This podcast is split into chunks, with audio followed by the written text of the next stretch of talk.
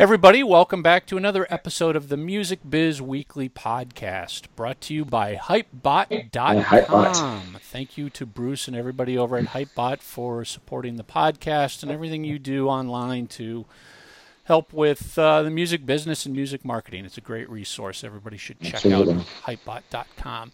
So today, um, really honored, we've got a special guest joining us. We are joined by uh, Brian Slagel, the CEO of Metal Blade Records. And um, I can personally speak for myself. Uh, you know, I've been a fan of Metal Blade since, eh, let's see, I was in college radio in 1985, 86, when I was being serviced metal by Metal Blade Records. So it goes way Yeah. back. Yeah, me too. I was a buyer at Tower Records, and uh, back in like gosh, what, uh, eighty-four to eighty-nine, right around that uh, time, and I uh, I brought all those records in. I remember them well.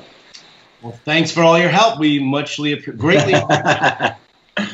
Um, so, so what kind of made me reach out to you, Brian, was a couple months ago you you did an interview, and I can't re- exactly recall who it was, but I know it got picked up by a number of, of outlets where you were just talking about. Um, uh, one of the things I really loved was how social media is is really important, and that that you know everybody needs to be doing it and part of it, and and you know it was for me it was cool to hear somebody of your stature talking about that. Because frankly a lot of times you hear a lot of people who are just kind of brush it off. It is what it is. Do what you can but you know to see somebody like you really kind of getting back there and saying you know you really got to do this that I, I like that i liked hearing that cool. Well, I mean, we. Uh, I mean, I'm a huge fan of social media. I think you know when it first kind of came about, when you know, I guess Facebook or MySpace or whatever you, wherever you want to call that social media stuff happening, I thought it was awesome because what it did was. excuse me, I got some sinus stuff today, so pardon me if I cough. But what it did, what I found, what it did, what it does and did was that before, if you were an artist or a label or whatever, to get to your fan base, you had to go through a magazine or a radio station, all these third party places. And with social media, you can create a direct conversation with your fan base. They can interact with you, they can ask you questions, they can get information directly from you, whether it's the band or the label or the magazine or the podcast or whatever it is. And, and I love that from a fan's perspective. I love that. I love the interaction, and and from the person of of having a label, I love that interaction too. And I think it's really important for bands who sometimes go, ah, yeah, whatever, we don't understand it, we don't like it. It's like, yo, get involved. Your fans will love it, and they'll.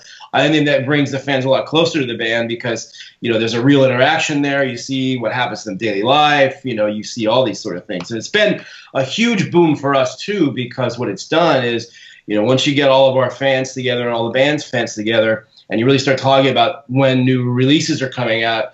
This is why we have such huge first weeks now everybody knows that record is coming out on Yeah. a specific day. Where before, you know, they might know and you put some advertisements here and there, and but now it's it's so effective, and we've just found from a variety of things, whether it's selling music, selling concert tickets, selling merchandise, all of those sort of things. You really engage the social media aspect of it and get to those people. It just makes bands a lot bigger, and if you're not doing it and doing it well, you're missing out. I think.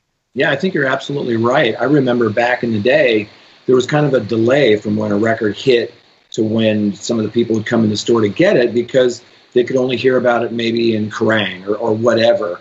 Now, it they know it's coming. There might even be a teaser video or an instant grat track or whatever that, and then it kind of spreads. I think I think socials are really key. That's how I find find out about a lot of the artists that I'm into. Do you find that some work better than others for you know like for metal or hard rock? You know, does does Facebook work better than Twitter or Instagram, or is it kind of all over the map? I mean, I think they all work. Uh, I mean, clearly Facebook is the biggest one, but I don't know that it's necessarily the most effective. I mean, me personally, I, I think that Twitter and Instagram are more effective, especially Twitter when it just comes to getting information out. Mhm. And what I love about about these socials too, from from from my personal perspective, is I've met so many amazing people especially through Twitter, that I had no idea who were fans of metal. You know, whether it's actors, actresses, sports figures, all these different people, and you get to interact with them, and I become friends with a lot of them through social media, which is really interesting, and fans too. You know, and they're all fans, so it's a really kind of great meeting ground for people to kind of interact and, co- and commingle. And you know, you meet a lot of interesting people. You never thought like, wow, I never knew like a CEO of some big bank is a huge metal. you know, it's kind of funny. And yeah. Line, you know, stuff that I'm into personally, whether, you know, I'm a big sports guy. So I've, you know, met hockey players, you know, IndyCar racers, uh, baseball players, all this stuff through there. So all Yeah. that stuff is super fun.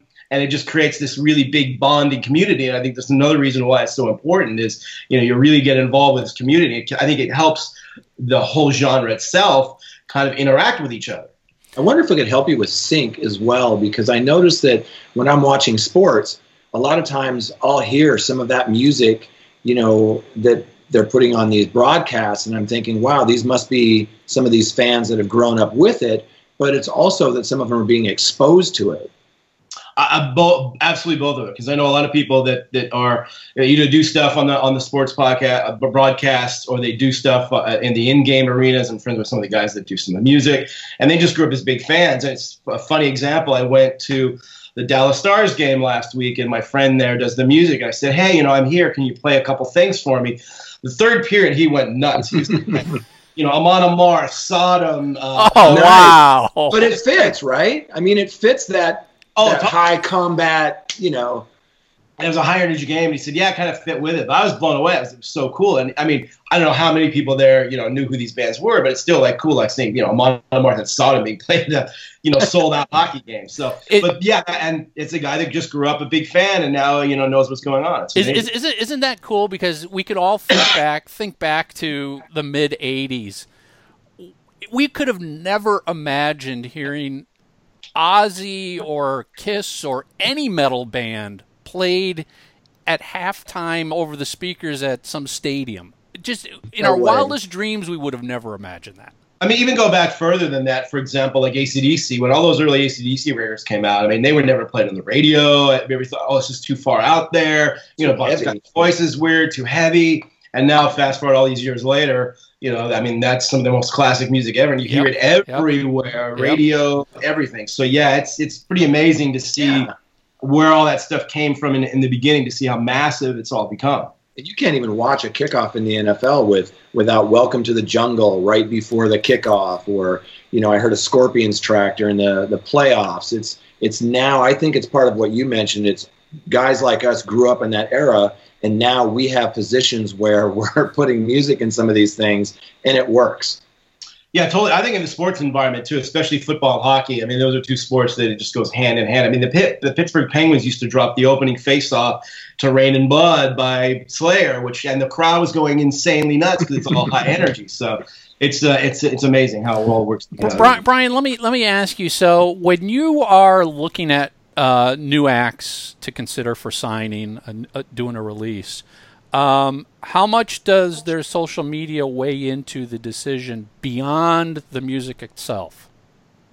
Well, I mean, that's a tough one because I would like them to have some sort of social media platform before we get there. It just makes life so much easier.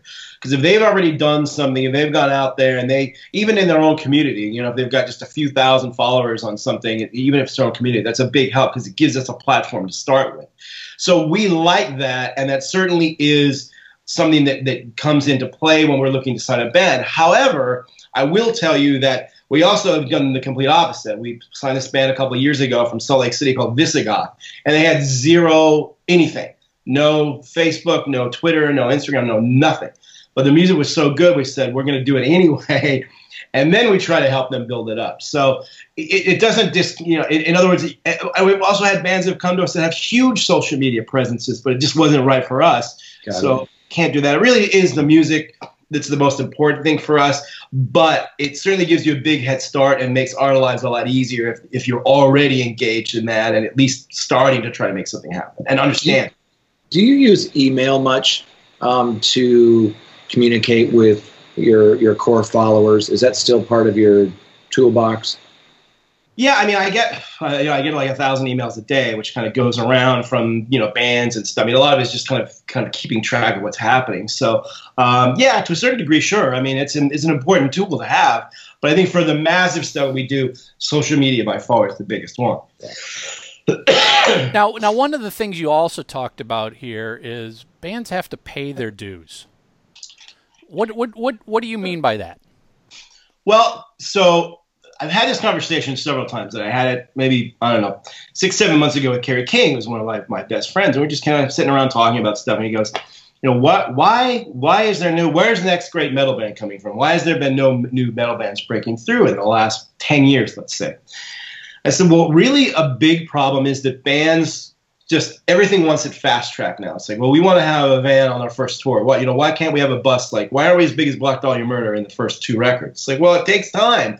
I mean, Metallica, Slayer, Guns N' Roses, you know, all of them, all the way back to there. I mean, these these bands, their first tours, they were sleeping on people's floors. Yeah, doing it because they did it for the love of the music. That's all we cared about back then. None of us ever thought this stuff was going to be really big. We just did it because we loved the music and we sacrificed whatever we had to do. We didn't care. I mean, I, you know, worked in my mom's garage for three years. Uh, you know, everybody with no air conditioning, by the way. Uh, you know, everybody just did their thing because they love the music. And I think even though these kids now love the music and they're into it, the society as a whole just kind of makes it seem like it's so much easier to make things happen. And they kind of forget like you got to go out and, and tough it. And we see this a lot with young bands where it's like hey you know you you've offered this tour uh, it's like four weeks but there's not a lot of money but you should really do it but we don't want to you know put you behind the eight ball where we give you a bunch of tour support money and then you're never going to pay it back. So just go do it however you can do it and a lot of bands be like, oh, well, it's too hard. We don't, you know, it's too hard to do. And so, yeah, I mean, in the 80s, nobody would ever say that. If somebody got offered a tour, they'd be freaking out. Oh my gosh, we got offered a tour. We have to do it no matter what. We'll do it in, you know, Slayer's first tour they did in Tom's Camaro. I mean, you know, just do it however do it. just it. do it. Yeah. You know, I mean, Metallica. I mean, you know, there's a million stories of all those bands back in the day that did it. However, and you do lose a little bit of that today, and that's I think one reason why we don't see as many bands breaking through as, as maybe there should be. Metal fans are the most loyal fans of any genre. Ask anybody at Spotify, Apple Music, Deezer. They will tell you the most loyal fans are, are those metal fans. How important is streaming and even you know internet radio and that you know to your business? Well, it's interesting because you know when you come to the streaming sort of thing, we as metal labels as a whole were kind of the last ones to, to get on board with that.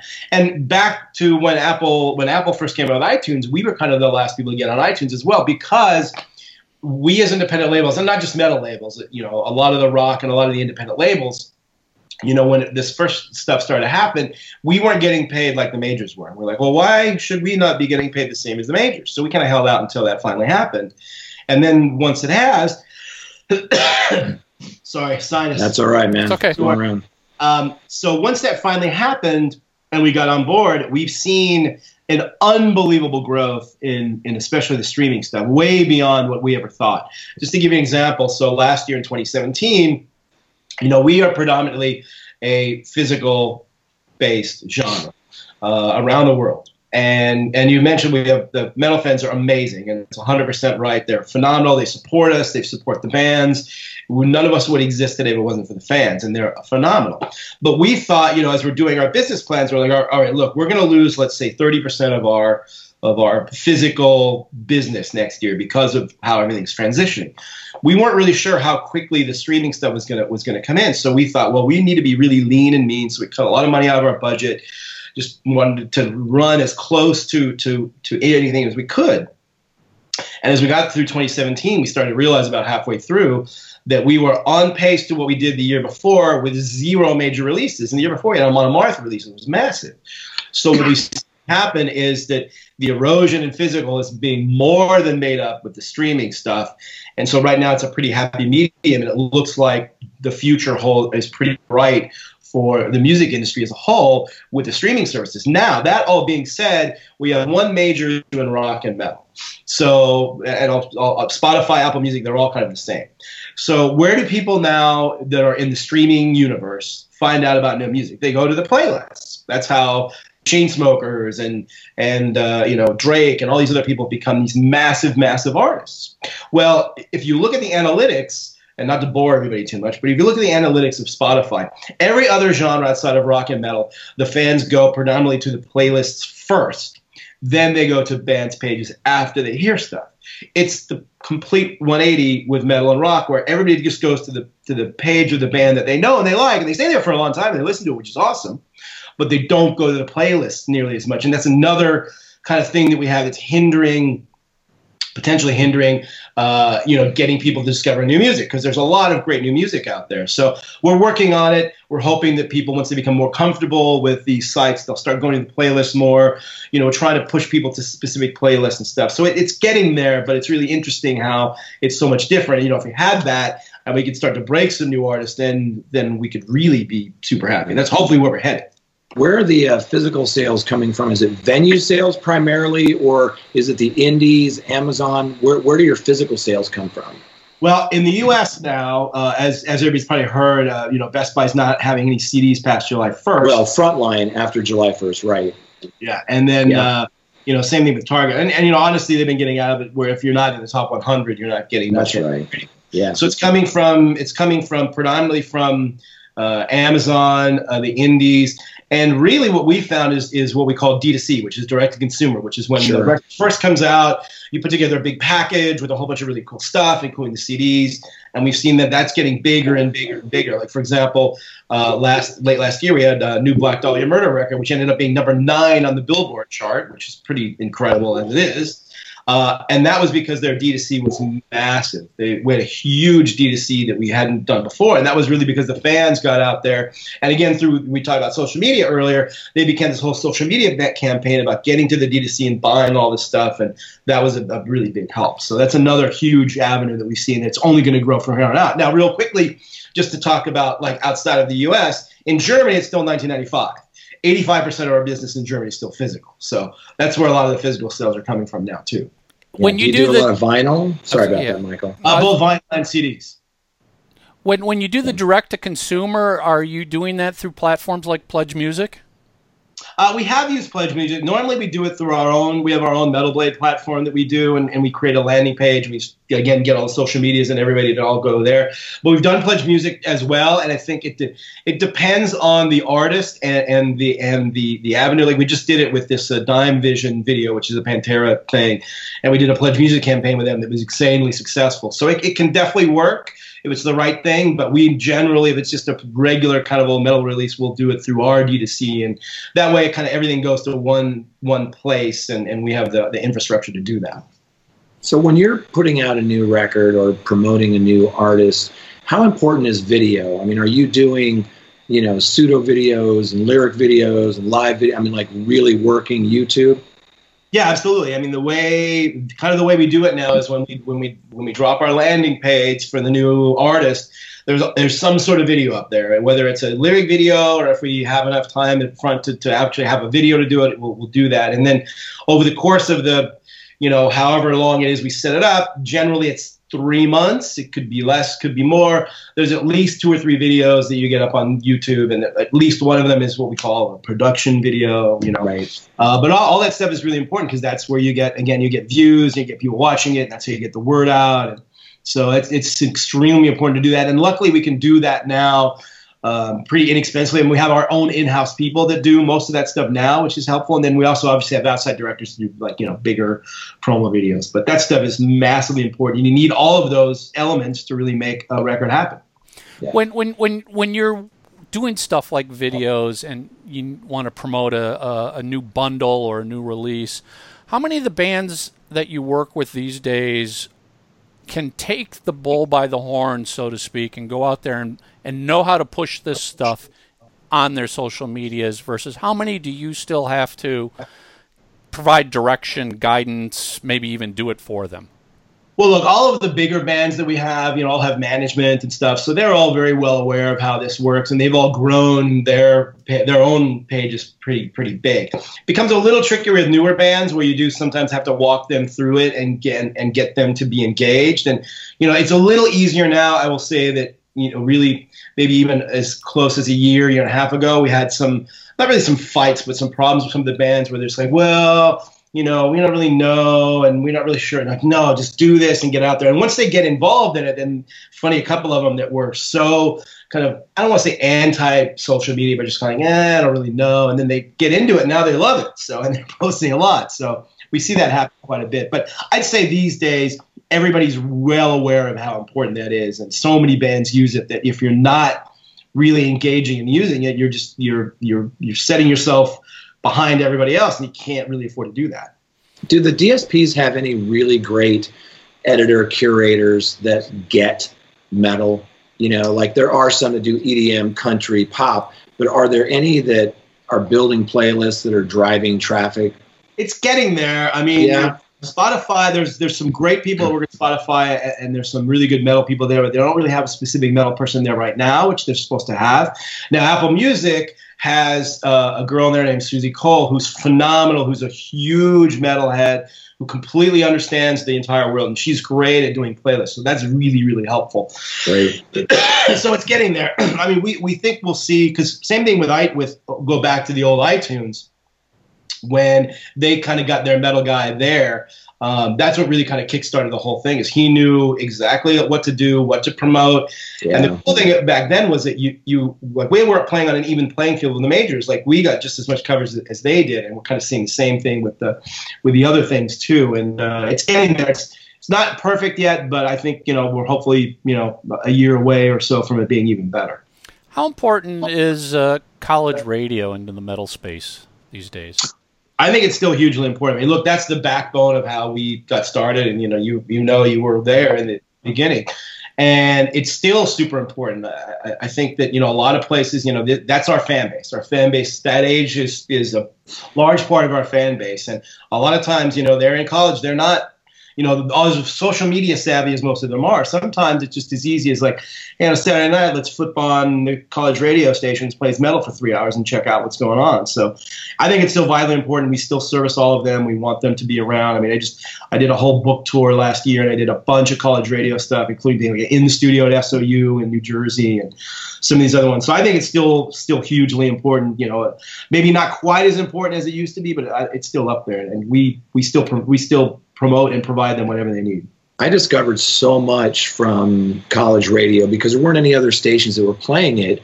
And I don't know if you know my brother, Jeff Gilbert, but he had a radio show called Brain Pain out of Seattle. I think it was on KCMU. Yep. And you could hear things that you just couldn't hear anywhere else.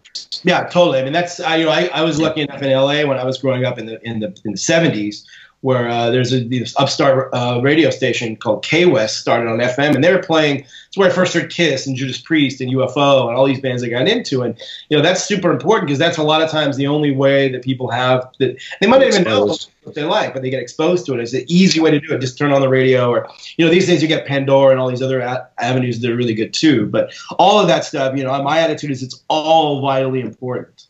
Yeah. Brian, Brian, I'd love to pick your brain as what do what do you see the the short term future of um, metal slash rock touring when when bands like Kiss, Aerosmith, we you know Motley Crue is done. These bands are, and and many more like them. They're at the twilight of their career. It's you know they're they're probably a year or two away from it's over. What do you what do you think is going to happen to the especially the touring world when these bands that have been the backbone of rock touring are gone? Well, I think you know what we've been trying to do, and you know it's it's been it, you see this a lot more in Europe than you do here. But you know a lot of these bands that they're kind of slowly moving up the rungs that have big shows, they're starting to play larger venues, and they're starting to really happen. Whether it's on if they're Lamb of God or Gojira or Mastodon or Children of Bodom or you know Ghost. You know there's a lot of bands that are out there. They're opening Killswitch Engage, another one. They're they're opening Iron Maiden shows all, all summer over in Europe. You know, these are the bands that are that are now coming putting on bigger shows and happening. I think once the bigger bands go away, which you're exactly right, you're we're in a two to five year window before most of these bands are going to be like, yeah, that's pretty much it. But we see these other bands kind of propping themselves up, and I think. You know, for example, you look at a band like Rammstein, right? So they've never had, they had one big record here in the U.S., what, almost maybe yeah. 20 years ago. Right, right, at least. But they come over here and tour arenas because their stage show is so incredible and so phenomenal that people will go because it's a spectacle. And you know, you see that here, you know, whether it's King Diamond or a lot of these bands that they're starting to play some pretty big venues or they're co-headlining with, with other people. You know, Lamb of God was out with Slayer when they're playing a bunch of a bunch of their stuff and again doing it this year. So I think that those bands can move up the rungs and provide you with a great entertainment thing. And a lot of people may not even know like I didn't know that band was so good, but I saw them live, and then I got really into it, and then you kind of get exposed to it that way. So I think the market will be will be good.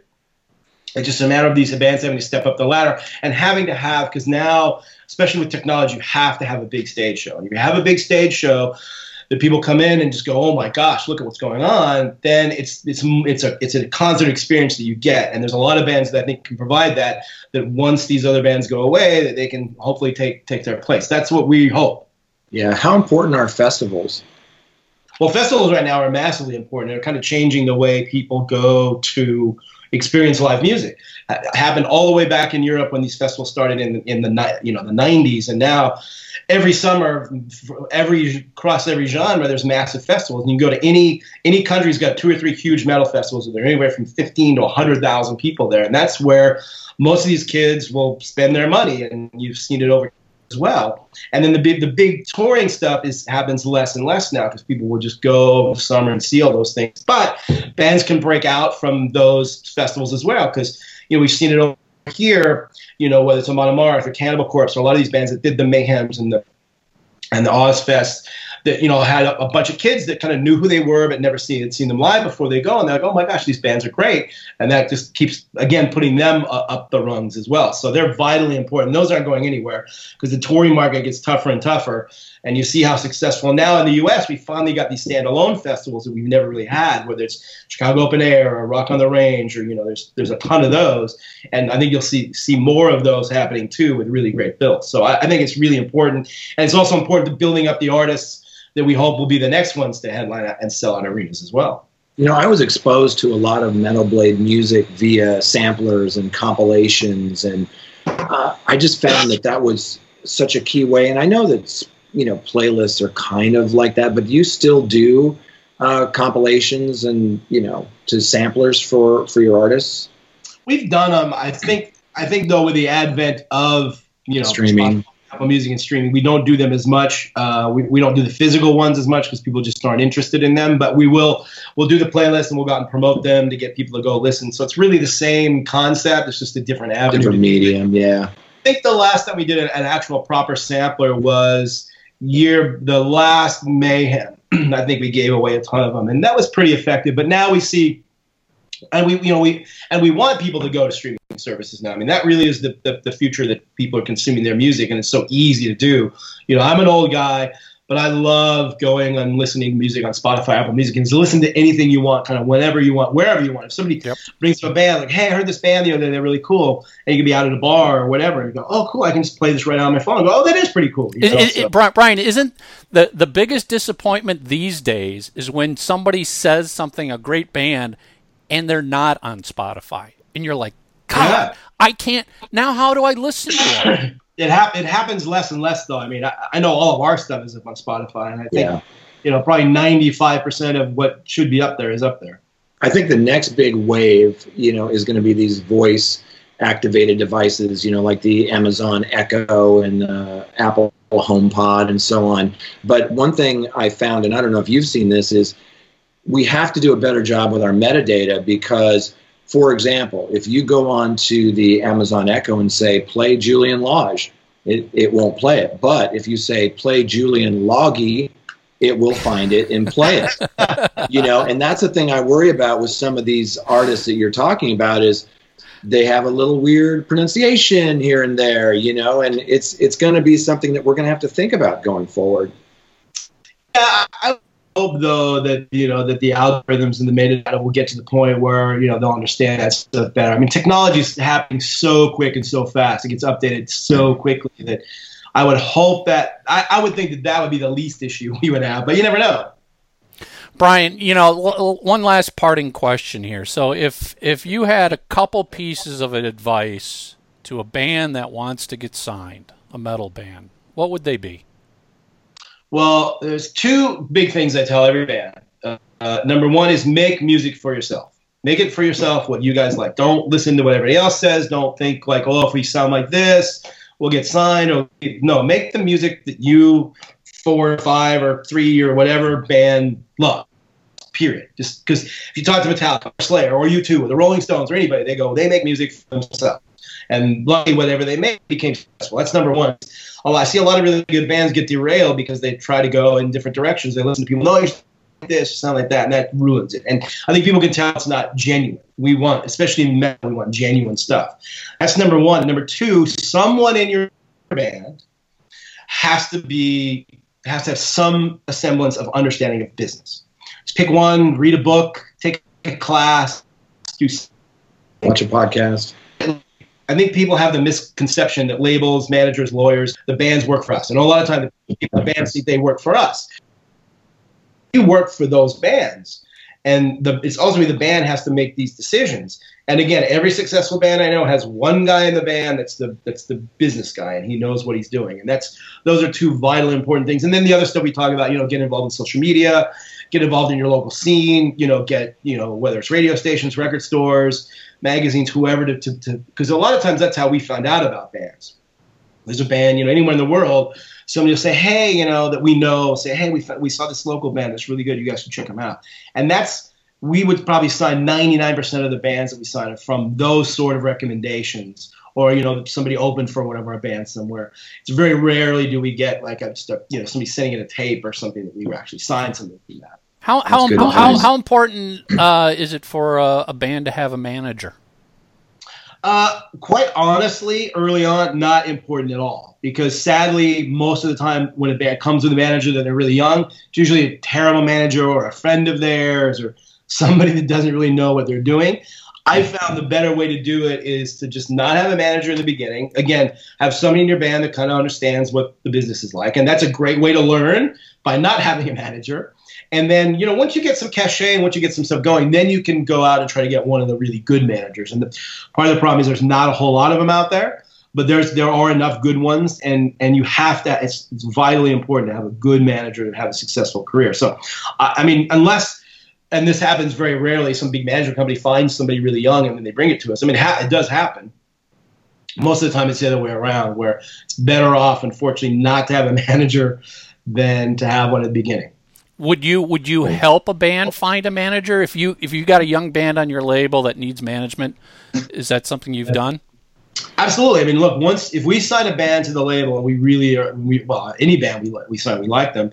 You know, once they get to that point, yeah, then you have to find them a good booking agent, you have to find a manager, you have to find all, all these sort of things. So certainly that's what we, we would love to help them with, and we like to work with people that we that we normally work with, and we have a set of managers and agents that we're familiar with, and they're also looking for bands too. So, absolutely, it's, it's the other way around too. I mean, we just signed this band, excuse me, from Poland called Batushka. That uh, one of the booking agents that we use all the time, this guy Nick Storch, who books a million huge bands, said, "Hey, I just started booking this band from Poland. I think they'd be perfect for you guys." And I listened to like, "Oh my god, this is amazing!" And we ended up signing them. So it works works both ways around. Awesome, awesome. Brian. Uh, this is where you get to plug. What do you want to plug? Uh, well, I guess I got to plug my book, uh, For the Sake of Heaviness, The History of Metal Blade Records. You can get it on Amazon, it, uh, Barnes & Noble, anywhere you can buy books. So definitely check that out. It's, uh, it's, a, it's a fun, it's an easy read. It's short, so it only take you four or five hours, and it's not too boring, I think.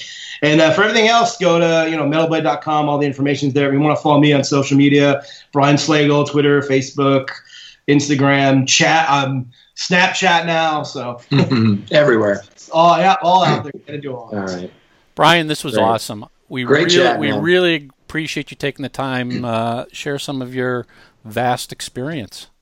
Uh, no problem. Appreciate it. Thanks to you guys, and thanks to you guys, everybody else out there that helps support all this music. We we need all of what we can, and we can't do it without all you guys. So all right, we'll keep the music going. We're trying to work over here, man. all right, you got it, man. Take care. Take care.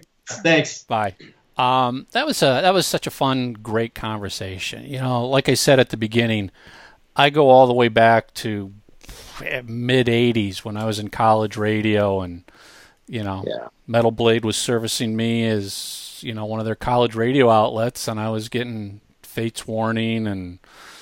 I don't know who yeah. else. God, there was a bunch of stuff that was coming out. Lizzy Borden, I think, might have uh-huh. been coming from them at the time. I discovered so many